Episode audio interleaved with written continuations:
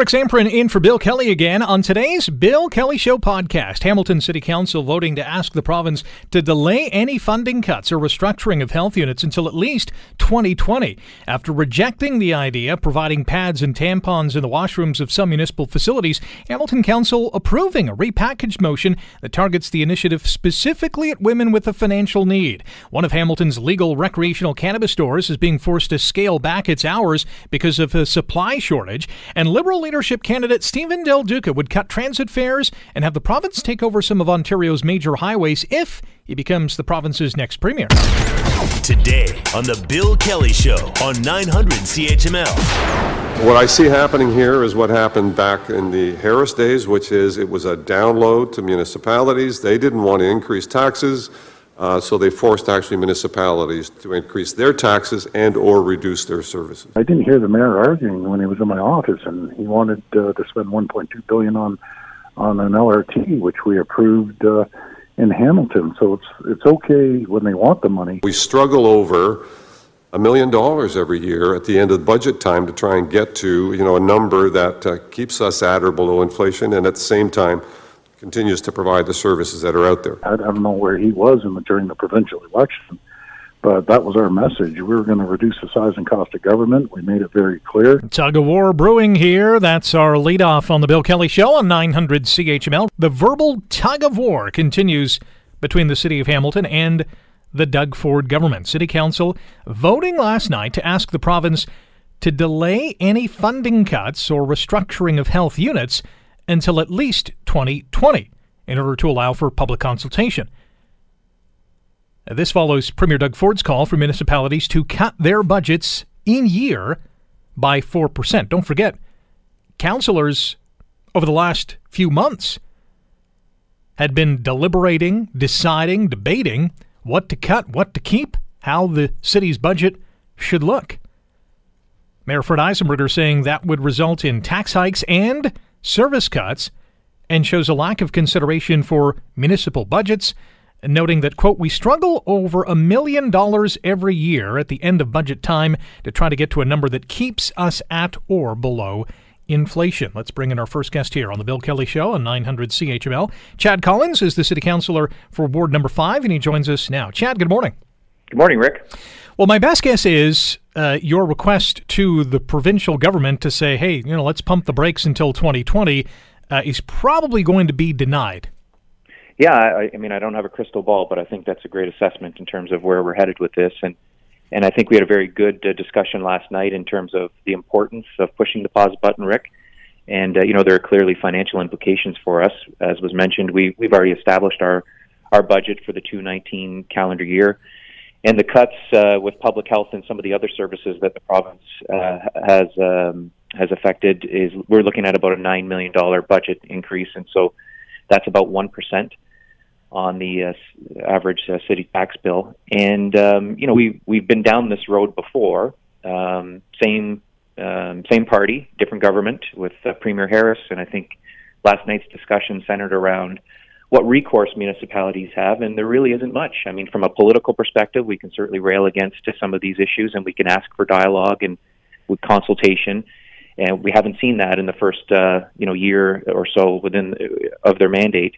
They're just moving along uh, and making these decisions on the fly. It seems and uh, and certainly there are there's no legal recourse for municipalities. And if, you know if you remember back to the 90s, we you know municipalities across Ontario uh, complained about uh, the costs of downloading social housing to municipalities. That's cost us tens of millions of dollars. We're still struggling today to pay for housing. Ontario is the only province in Canada that asks municipalities to pay for those costs. All the other jurisdictions, it's, uh, the responsibility of the provincial government and of course, Rick, you know, there was all of the the I, I think um, strife uh, that is probably the best description back in the 90s as it relates to the Harris government taking on teachers and the cuts to education, the Harris government taking on nurses and the, the cuts to to the healthcare system. And then, of course, we went through all those amalgamations across the province and um, and the downloading, the fight with the indigenous community. I mean, it, it was a very rocky time in our province as it relates to the provincial government and their relationship with stakeholders across the board. And it seems like we're going down that same road here. And I think uh, Mayor Eisenberger made a great point last night. You know, with with the Harris government, we kind of knew where they were going with it because they had their common sense revolution document. They spelled all these things out. And when they were elected, and rightfully so by the the um, residents of the province, um, they followed through with that. In this case, there is no document. And you know, I just heard in your opening there, the premier talking about what they stood for in the election. It was very vague and they talked about themes, but there were no details attached to those themes. And so I think that's, you know, the precarious situation that we're in right now, where we're we really have no recourse with some of these decisions, and and uh, you know the best we can do, I think, Rick, at this point, is to educate the public in terms of what kinds of impacts these decisions will have on the community, not just here in Hamilton, but it seems across the province. Seems like uh, a it is a case of back to the future, harkening back to the the Harris government uh, days. Uh, we also so. heard during the election campaign from uh, Premier Ford that you know the, they were looking to find six billion dollars in efficiencies, but never along the line really did they say where they were going to be looking. We just knew, and they and they said you know no jobs would be cut. They've mm-hmm. obviously gone back on that. Um, yeah. How frustrating is it though? And it must be even more frustrating because this is being mandated after the budget has been put to bed yeah, there's really, you know, we're we're forced then to dip into reserves. You know, reserves are traditionally used for emergency situations, and uh, you know, Bill and I have had good discussions in terms of we see some of the escarpment issues that we deal with unexpectedly during the spring months.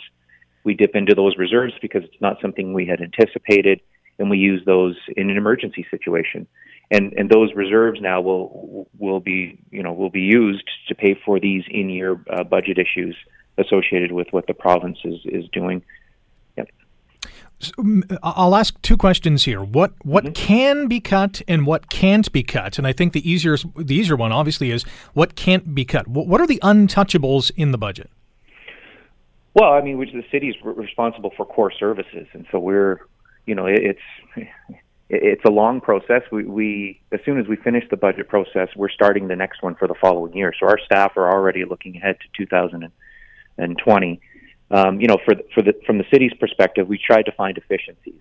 So when you talk about, you know, are there any untouchables? I, I really don't think there are in terms of looking at service delivery improvements, whether it's with snow removal, whether it's with, you know, simply picking up the garbage or or cutting the grass. I mean, oftentimes we rely on technology in terms of finding those savings, and sometimes there are uh, staffing changes as a result. Uh, you know, we went through a, a restructuring process a number of years ago and, and streamlined some of our services, and so I would say that you know everything's under the microscope every single year. However, um, there are services where, where we are mandated to, to provide them, and that's from the provincial level. And so, as Councillor Merulla likes to point out, there's there are some um, you know services that we provide, many of them that the, where the province says municipalities must provide these services, and so there's not a lot of wiggle room when it comes to police services, when it comes to some of the public health programs that are under the microscope right now there's not a lot of discretion for cities, and and it'll mean that we're forced to make tough decisions. And tough decisions are something that we're certainly accustomed to dealing with when we deal with our own budget pressures. But when there's the shell game of the province saying we're not paying for these things anymore, and now you're paying for them, um, it's an easy out for the province. Um, it means that they're not going down the same road that we're we're undertaking, and and and um, and the investigation that we're doing with our own budgets. For them, it's just passing those costs on to someone else.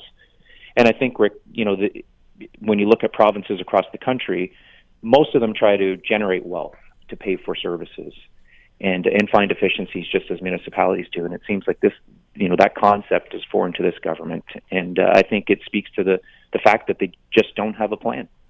Well, I think their concept of generating wealth is putting up signs that say we're open for business and changing license plates to reflect that. But apart from that, yeah, we, we haven't seen any sort of plan to say how we are going to generate revenue in this province. We've heard that mm-hmm. you know the province is bankrupt. We've got to make all these cuts. Yep. We've got to slay yep. the deficit. But there's no that that we've seen. There's no plan to say this is this is how we're going to make money.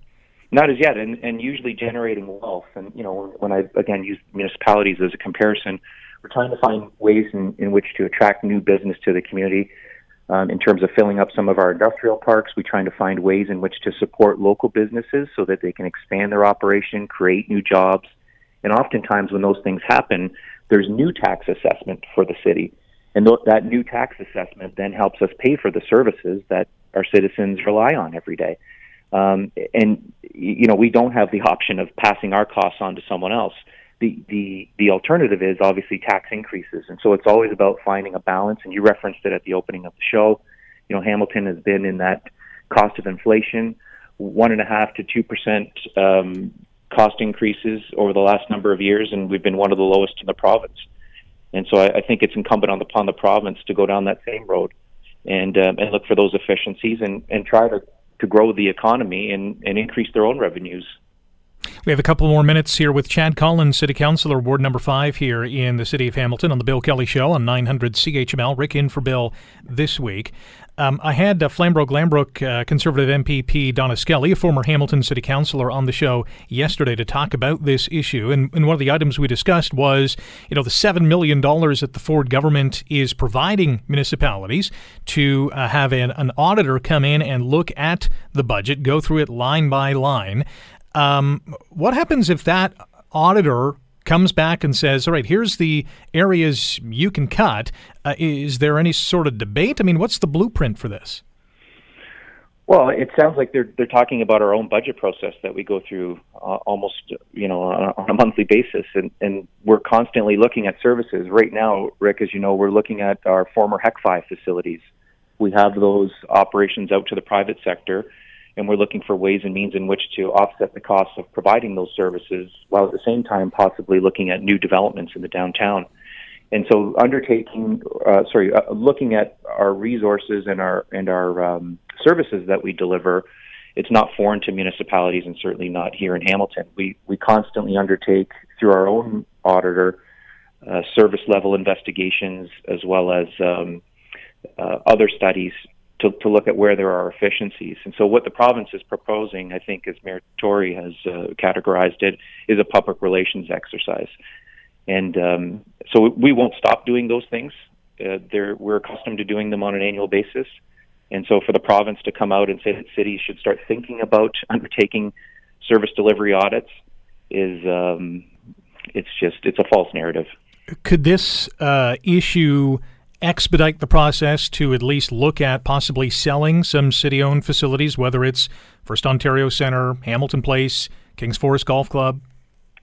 Yeah, those are discussions that we have every budget year. I mean, we, we have a couple of golf courses, we have long term care facilities that some other municipalities don't have. Uh, there's always uh, you know people in the community who are asking us to look at privatization, and we've had some success and some failures down that road. Uh, so th- those are discussions that we have on a regular basis.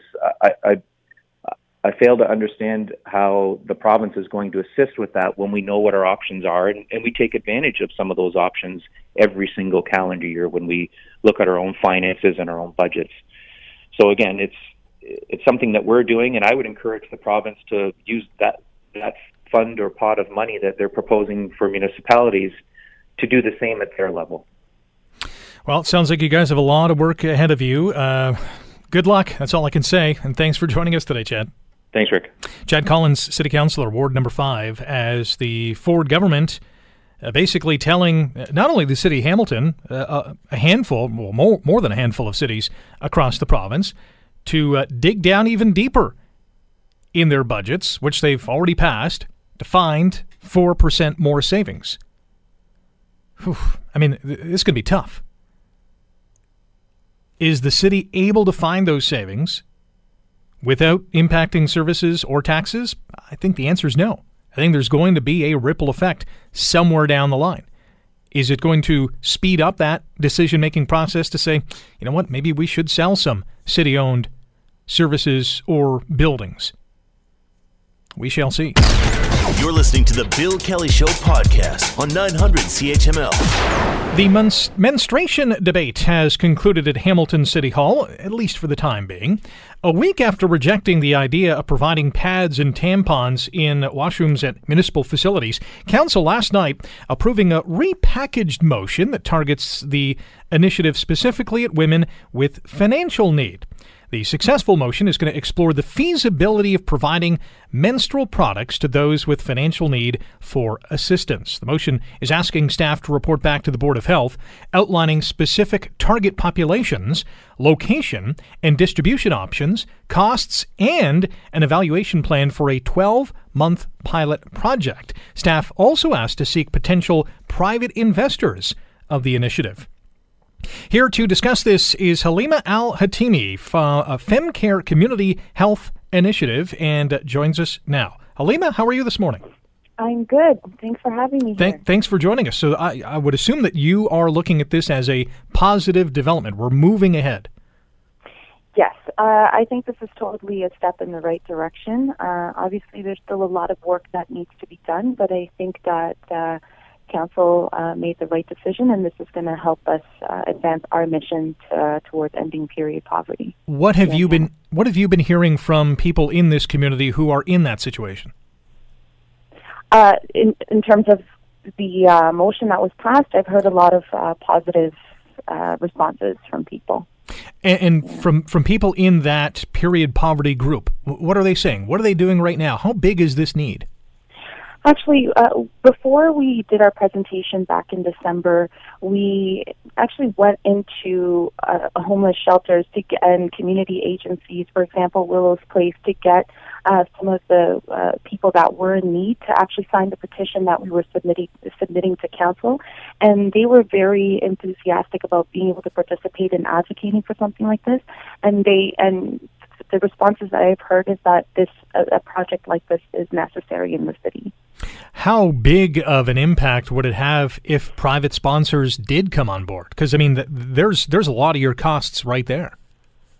Yes, I know. I know there's some uh, trepidations around getting uh, private sponsors on board to help with a, a, health issue. However, we have had a number of corporate sponsors uh, supporting our work so far, and we wouldn't have been able to do this work if it wasn't for the uh, the assistance that they've given us. And so I think that um, exploring the potential of partnering with uh, corporate corporations who would be interested in investing in a project like this uh, will ha- will yield positive results in the long run.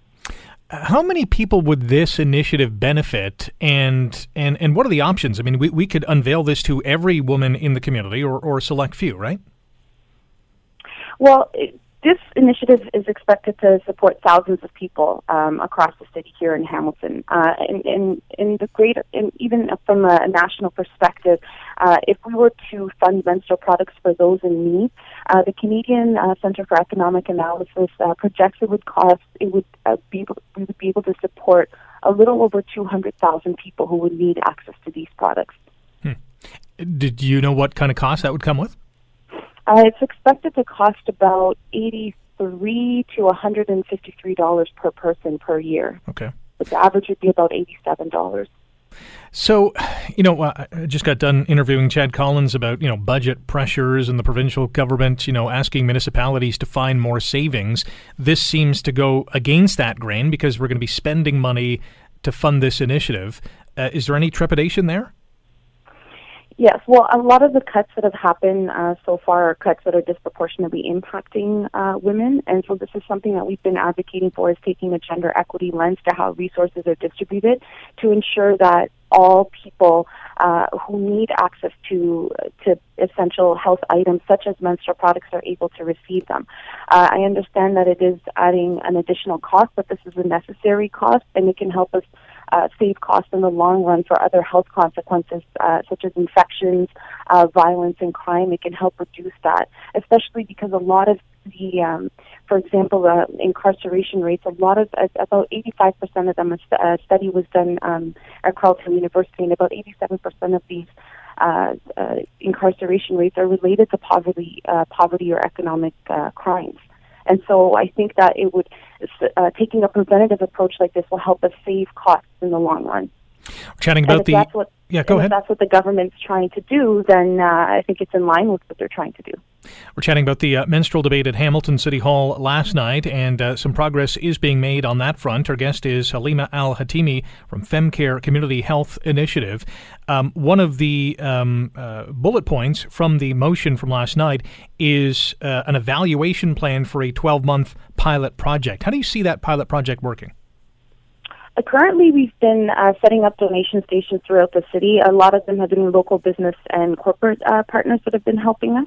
Uh, and so I think we, we'd like to continue to help the city because we already have uh, experience with distributing these products. But so it would, we would be working on developing the existing model that we have and, and using this opportunity to formalize uh, this model to get the products to those in need. Ideally, we would like to see them going to shelters, community agencies, uh, food banks, and recreation centers first because this is how uh, we can ensure that they're getting to those that uh, need them the most. Is there is there a particular part of the city that there is greater needs, whether it's the lower city, the mountain, east end, whatever the case? Right now, most of our work has been uh, through the lower city, but we have um, spoken to women's shelters that are located on the mountain as well that are in need of these products. Wow. Best case scenario for you guys, obviously, is to have uh, you know these products in all municipal facilities. But is that, you know, considering the cost, is that a pipe dream right now? Uh, right now, our fight is to support those who are economically disenfranchised, just given all the cuts that are happening throughout the province, and there's a lot of contention with respect to where uh, funding is going, which I can understand that, uh, given the socio-political climate. Uh, so our, our focus would be to help those in need first. Ideally, we'd like to have menstrual products accessible in all uh, washrooms, uh, especially in municipal washrooms. However, uh, if, if it's a question of supporting those that need it the most, then that's the direction we'd like to take for now, anyhow. If any of our listeners want more information on uh, FemCare Community Health Initiative, where can they go? Uh, they can check us out on social media right now. We have our website coming up uh, probably by the end of summer, but right now they can check us out on Instagram or Facebook. Halima, appreciate the time today. Thank you very much. Awesome. Thank you so much. Halima Al Hatimy from FemCare Community Health Initiative. Uh, check them out on social media. And as she said, their website is up and coming. You're listening to the Bill Kelly Show podcast on 900 CHML. Canna Cabana is uh, running out of supply. Rick Zamperin here. This is the Bill Kelly Show on 900 CHML. Yeah, one of Hamilton's legal recreational cannabis stores is being forced to scale back its hours. Canna Cabana, and that's the one located at the center on Barton, says the problem is a lack of product. Owner Stephen Fry says uh, they're going to close on Sundays, and they're also cutting back by at least an hour from Monday to Wednesday. They've also hit the pause button on adding any more staff. Right now, there's 27 employees there. They had planned to hire 10 more. Fry says he averages about 5 kilos in sales a day, but the Ontario Cannabis Store won't provide more than 25 kilos of product a week. So you do the math, it's about five days worth. Hello Cannabis in Dundas also reporting supply issues, but uh, as of right now, not planning any changes to its store hours. The Ontario Cannabis Store says the maximum order sizes are part of quote unquote temporary measures to address a national shortage of market ready cannabis. Let's bring out our next guest, Michael Armstrong, PhD, Associate Professor, Goodman School of Business at Brock University, and joins us now on the Bill Kelly Show. Michael, good morning. Good morning. Well, supply not meeting demand, uh, that's uh, pretty cut and dry in this case. It's uh, been the story of legalization for the last, uh, well, ever since October. Uh, nationally, there's just not enough uh, cannabis being produced, particularly uh, dry cannabis, the smokable stuff in finished product form. So it's not surprising that the Ontario stores, uh, given that there's only a small number of them serving a very large market, uh, can't keep up with demand who who goofed the most? I guess is the appropriate question. Is it the federal government in only releasing a certain amount of product, or is it the province by opening, I think it's 25 stores and realizing they were going to have a lot of product? Um, the main problem is that the industry is basically starting up for almost from scratch. So the federal government made a decision uh, way back when it came up with legalization legislation that they wanted to follow the medical pharmaceutical model, as to say uh, they wanted uh, strict growing conditions, lots of testing, lots of licensing. Uh, so they weren't going to let uh, illegal grow ops just you know go out and pay a fee and get a license. Uh, so an industry had to start from scratch with building or renovating greenhouses, other uh, growing facilities. So uh, when legalization came in October, they just didn't have enough production capacity yet. Um, so that the shortages, in a general sense, all lead back to the original government decision. Uh, now, they could have gone with uh, the approach most of the American states are taking, uh, which is more uh, uh, free enterprise approach, if you like. They're saying, okay, anybody wants to grow, pay a license fee, maybe do some testing, but uh, just go at it. So down the states, a lot of the illegal processors or growers uh, are just converting over. Uh, there's advantages to both. I mean, with the Canadian model, uh, you get a lot more testing, uh, less likelihood of contamination, uh, hopefully some higher product quality, but it means the industry has to build up production capacity almost from zero. Did the government underestimate the demand at all, or, or are they just kind of treading very carefully? Um, the government, well, no one's really sure what the demand is. Right. Uh, people don't. Uh, it's hard to get people to honestly report when they're doing something dishonest, uh, buying illegally. Uh, but the government had some pretty good estimates in 2018. Uh, the one I refer to the most is one prepared for Health Canada, uh, which uh, suggests the demand per month is around 77,000 kilograms. Uh, that's for all types of cannabis across the country. Uh, production capacity, or uh, unfortunately, it was only about a fifth of that in the legal industry so far. So Wow. there's a shortage of about uh, 60,000 kilograms per month of cannabis products in Canada. Brock University's Michael Armstrong joining us here on the Bill Kelly Show on 900 CHML. Rick in for Bill this week. Uh, will the lack of product, and I think I know the answer to this, will the lack of product just force customers back to the black market and and and just stick with it and not come back to these legal stores? Uh, well, certainly for the time being, they are uh, sticking with the black market. Uh, the legal industry is only capturing about one fifth of total demand in Canada, so about four fifths of the market, four fifths of uh, customers are still going to their black market suppliers, whether it's uh, big organized crime or whether it's uh, some guy down the street. Um, so that is continuing. Now, I don't know that it's a uh, a permanent uh, turnout. Certainly, it's annoying customers who go into the store and find it's uh, stocked out. Uh, I don't think they're going to blame the retailer too much because the shortages are national. They've been getting enough news coverage. People know it's not the not the local guy's fault. Uh, but certainly, it's holding back the uh, the main goal of legalization, which was to uh, get the legal product to displace the, the black market product.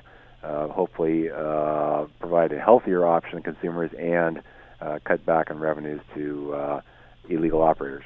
What is your best guesstimate as to when the supply issues are going to be rectified? When we're going to see more product in stores? Uh, well, I've given up trying to estimate the end date uh, because there's been so many changes and so many uh, bad estimates. But in the shorter term, uh, we did see in the uh, an increase in production uh, going from December to January, and again from January to February, production increased about 16% between January and February in terms of the dry cannabis, which is the stuff that's in, in greatest shortage. Uh, so the industry is moving in the right direction. Um, I think we'll see steady improvement throughout the year, or at least uh, ongoing improvement throughout the year. But as to when it will actually uh, actually be the majority of the market, uh, I think that's difficult to tell, but a long way off. Um, at some point, though, the production capacity is going to stop being the problem. Um, in the sense that uh, we're going to run into problems with other issues like do we have enough stores? Uh, is the legal price too high relative to the black market, so not competitive? Uh, all the kinds of issues you run into when you try and compete with an established uh, industry. Any any concerns about quality of what is being sold through the the OCS? Um, it depends how you look at quality. I think quality in the sense of uh, safety uh, is probably far higher than the black market. I mean, there are probably uh, illegal operators who, who grow very good product very safely. Uh, but the stuff that you buy in the stores, the legal stores, has been tested uh, for all kinds of contamination, uh, pesticides, mold, and that kind of thing. It's labeled so you know roughly what the potency is, uh, what you're buying. Uh, you don't have to worry about it being laced with some uh, other kind of substance, uh, some other kinds of drug, for example. Um, where quality on the legal side maybe is not so great is in terms of customer satisfaction. Um, so, for example, apparently a lot of experienced users like very high potency uh, dry cannabis. They're looking for 30% THC content. Uh, the legal industry has, hasn't uh, provided as much of that uh, as they uh, has been desired. Uh, likewise, on the oil side, medical users and people looking for kind of a wellness, they're not looking to get high, but they're trying to get healthier in some sense, are looking for oils that are very high in the CBD uh, ingredients. And again, the industry hasn't provided as much of that as they should. So, product mix issues in terms of getting the right types of oils, the right types of dry cannabis, that's uh, a quality issue the industry uh, needs to work on. Hmm. Michael, great discussion. Thanks for the time today. My pleasure.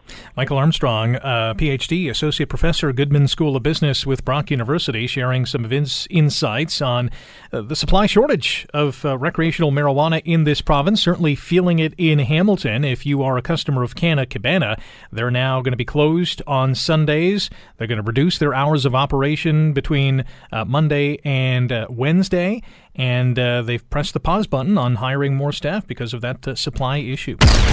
You're listening to the Bill Kelly Show podcast on 900 CHML. Liberal leadership candidate Steven Del Duca would cut transit fares and have the province take over some of Ontario's major highways if he becomes the province's next premier. Those highways, by the way, include the Red Hill Valley Parkway here in Hamilton, as well as the Gardiner and the DVP in Toronto. Del Duca, Ontario's transportation minister from 2014 uh, to 2018, also pledging to restore a planned doubling of provincial gas tax revenues for municipalities, which was recently canceled by the Ford government. And he would introduce half price TTC and GO transit fares during off peak hours. Well, let's bring in Steven Del Duca, former Ontario Transportation Minister and candidate for the leadership of the Ontario Liberal Party. Steven, good morning. Morning, Rick. Thanks for having me on. Thanks for coming on. The natural first question is I guess, why wasn't all this done when you were in office, or was this on the to do list? So there were a number of things that we did start to do, and I'm talking now specifically in the transportation area. Obviously, massive expansions of uh, transit service on the GO system, for example. Also supporting, you mentioned it a second ago, the doubling the doubling of the gas tax um, the doubling of, of, the gas tax plan that we had uh, we had proposed to do and started to do, uh, and again delivering more service and providing more relief and support for municipalities that were dealing with uh, with ongoing transit challenges. I served in the transportation role for just about three and a half years, as you said, and I had the chance to travel the province and to learn very directly from commuters and from uh, from municipal leaders about the struggles they face to maintain the road, bridge, and highway infrastructure that had been downloaded a generation ago. Uh, the notion that, particularly during off peak times, but just in general, people need more relief when it comes to their commutes uh, in terms of time, in terms of their bank accounts. Uh, and so I've taken that experience and I've taken the fact that we did make some progress. I've come up with this plan now. And my, my approach on this, generally speaking, is that even though I think we did accomplish a lot, progress never is supposed to stop. We are always supposed to keep moving the yardsticks forward. And so that's why I'm proposing this at this point in time.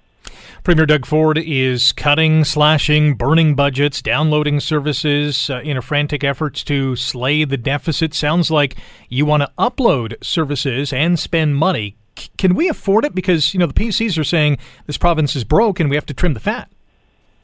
So I know what the I know what Doug Ford is saying. I think the really interesting thing for listeners is to remember that in this year's budget, Doug Ford is actually spending five billion dollars more than we spent in last year's budget. So he's actually investing or spending more tax dollars across the province. I I've been saying in my traveling, I've never seen a premier spend so much of people's money and del- deliver so much, or sorry, deliver so little for the families of, of this province. And so what I'm talking about is what we need to prioritize as, as and as someone who will be running for the leadership of the Ontario Liberal Party, someone who hopefully, if I'm successful in that regard, will be taking on Doug Ford, Doug Ford in 2022 is I will stand up and fight for the things that I believe in. I believe in transit and transportation infrastructure that's modernized, that makes sense for today, that's good for our environment because we're confronting climate change head on. It's good for our economy. And most importantly, it provides the people that we are honored to represent with relief, quality of life improvements, giving them time back with their families. So these are things that are really important to me, and I'm going to continue to talk about them there will be no doubt there'll be a need to, to invest on the part of the province, but I believe it is the province's responsibility to step up and show leadership. Why should the province, under your plan, take over uh, highways like the Red Hill, like the Gardiner, like the DVP? What are the benefits? So there are a couple of things. Again, I, I'd heard loudly and clearly uh, from municipal leaders and from residents about the need to provide uh, the relief uh, that people are looking for. And the property tax base in many communities, large communities, smaller communities, medium-sized communities, it struggles to maintain road, bridge, highway infrastructure that, uh, especially as time goes on, requires pretty constant fixes and pretty constant upkeep. The Ministry of Trans- Transportation has uh, both the expertise, obviously, in highway and bridge and road infrastructure maintenance, uh, and also the province has the fiscal capacity, the dollars, literally, to be able to make these investments. The ownership piece is important, not from a control standpoint, but it's important because when the province owns the asset, it can actually amortize the investments over a very long period of time, which is easier for the province with that bigger bank account to do. So to me, it boils down to fiscal capacity and the actual expertise and providing municipalities with and property taxpayers with, with ultimate relief. Do you anticipate any pushback from municipalities like Toronto, like Hamilton? So that's why I'm stressing in my proposal today that this is not about dictating from on high. One of the most important things for me is the notion of partnerships. So whether we're talking about Mayor Eisenberger or Mayor Tory or the councils that they lead, or frankly mayors right across the province of Ontario, this is about getting to a, a place where there's a mutual agreement. So in some cases, I have no doubt municipalities would like to see the province do the upload, and I'd definitely be open to that. And I'm sure in some cases, municipalities would rather maintain ownership and I'm fine with that too. I really uh, Ontario is a very big province and has a lot of a lot of diverse geography, uh, and we we don't we, we have to be in a world where we can't pretend that a one size fits all solution will make sense in this regard. It's about dialogue, it's about discussion, and it's about meaningful partnership, and I'm a big believer in that. We're chatting with Steven Del Duca, former Ontario Transportation Minister, candidate for the leadership of the Ontario Liberal Party here on the Bill Kelly Show on 900 CHML. Rick Zamperin in for Bill today regarding Go Transit and uh, you know TTC just down the highway in Toronto. Uh, personally, you know, I've used public transit. Uh, I've been on the go. I've been on the TTC. I've used the HSR here in Hamilton. I think you're going to need more than just a financial incentive during off-peak hours, which is a good idea to get more people to use those services. But I think at the end of the day, they just want more of the service. They want more GO trains. They want an extended service past Hamilton into Niagara. Can we make yep. that yep. happen? yeah, so uh, I agree completely, and I'm um, both in my time as transportation minister and certainly today and going forward. I'm a big believer in building more transit and providing more service, whether it's for HSR or it's GO or it's the TTC. And there are 107 municipalities across the province of Ontario that have transit systems representing about 92% of the province's population. So we definitely need to build, build more and put more into service. And that's why I want to restore the $364 million in annual funding that Doug Ford cut for transit in his last budget. The reason I, I'm starting with a, a big discount for off-peak transit fares is that I'm, and I know this happens in Hamilton, it certainly happens in my home community of Vaughan, you see transit uh, vehicles, buses, what, you know, whatever it is, go trains that go through peak periods and are full, and people are using them because that's a traditional, conventional way to commute. And a few hours later, or in some cases less than that, an hour later, the same bus goes by during an off-peak time. The operations are already being paid for. That's a fixed cost to the municipality, and the bus is nowhere near full. And it runs all day long like that, and then in the afternoon rush hour, it gets crammed again, or gets much busier again. I want to find a way using this steep discount for off-peak transit fares to level off the peaks and to encourage more people, students, students, seniors, and just generally speaking, others who wouldn't ordinarily think of taking transit. Look, if I take it during off-peak and I'm on an HSR bus, instead of paying a cash fare of three dollars, I'm only going to pay a buck fifty. That's a pretty steep discount. That's sending a pretty strong signal, I think, to commuters that they have this option that's more affordable. So to me, it's about doing both. You're right. We need more, more GO trains, more service, all of it. But I want to make sure that we're leveling off commuter patterns and giving people pocketbook and commuting time relief. I think that will definitely uh, you know, spread the the population of people that is currently using public transit. You're not going to have, you know, in, in best case scenario, uh, a bunch of people on one bus as opposed to not having any on another. But I, I think it, the fact of the matter is, I don't think people are are, are going to be willing to give up their cars and get on the go. Um, so I, I, think that's an uphill climb. Yeah, you, the other thing that I should mention, and in, in, in, the Lakeshore West corridor, which which serves which serves uh, which serves Hamilton, already has this and, and has for quite some time. But GO Transit's long term plan is to continue to put out even more off peak service across the network.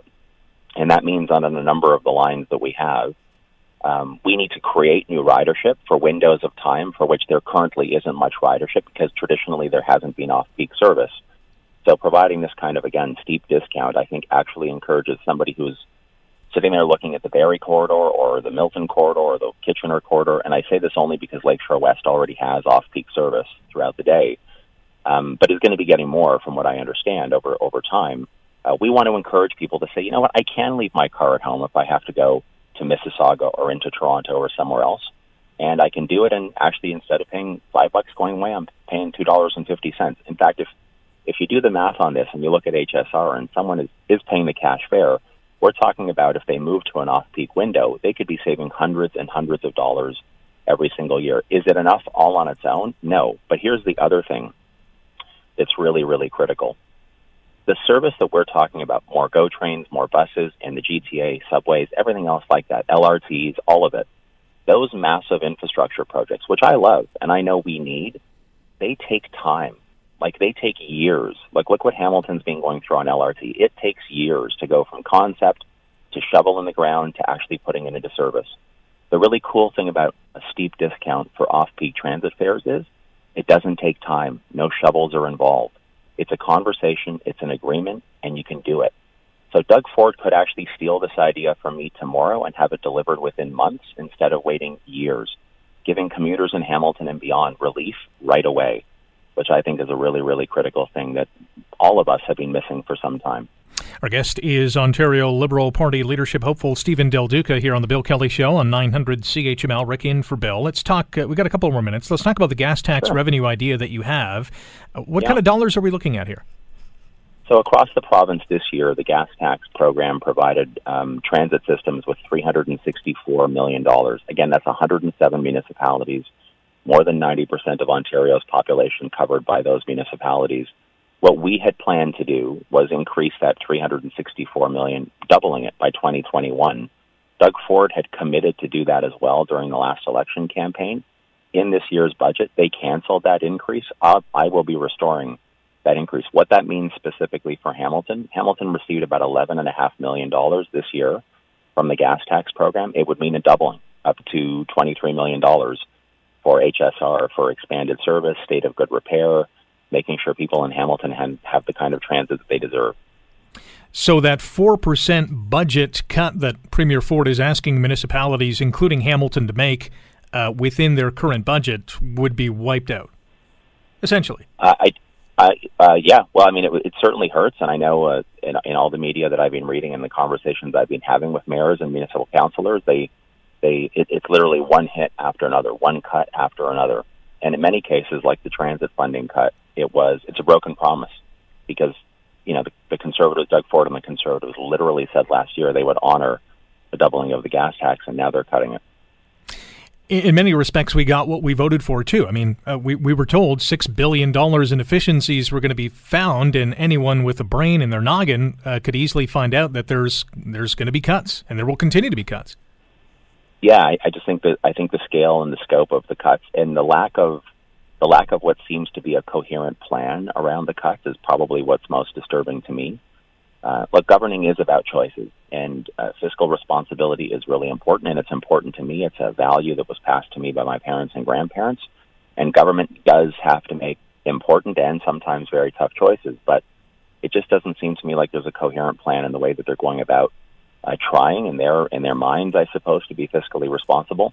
I am a big believer for economic quality of life and environmental reasons that we do need better and more uh, more available and more affordable transit, and that's why I want to make critical investments in this regard. It's why I've unveiled these plans today. Steven, always appreciate the time. Enjoy the rest of the day, and good luck on the campaign trail. Thanks so much, Rick. I really appreciate it. Steven Del Duca, former Ontario Transportation Minister and candidate for the leadership of the Ontario Liberal Party, which we all know decimated in the last provincial election.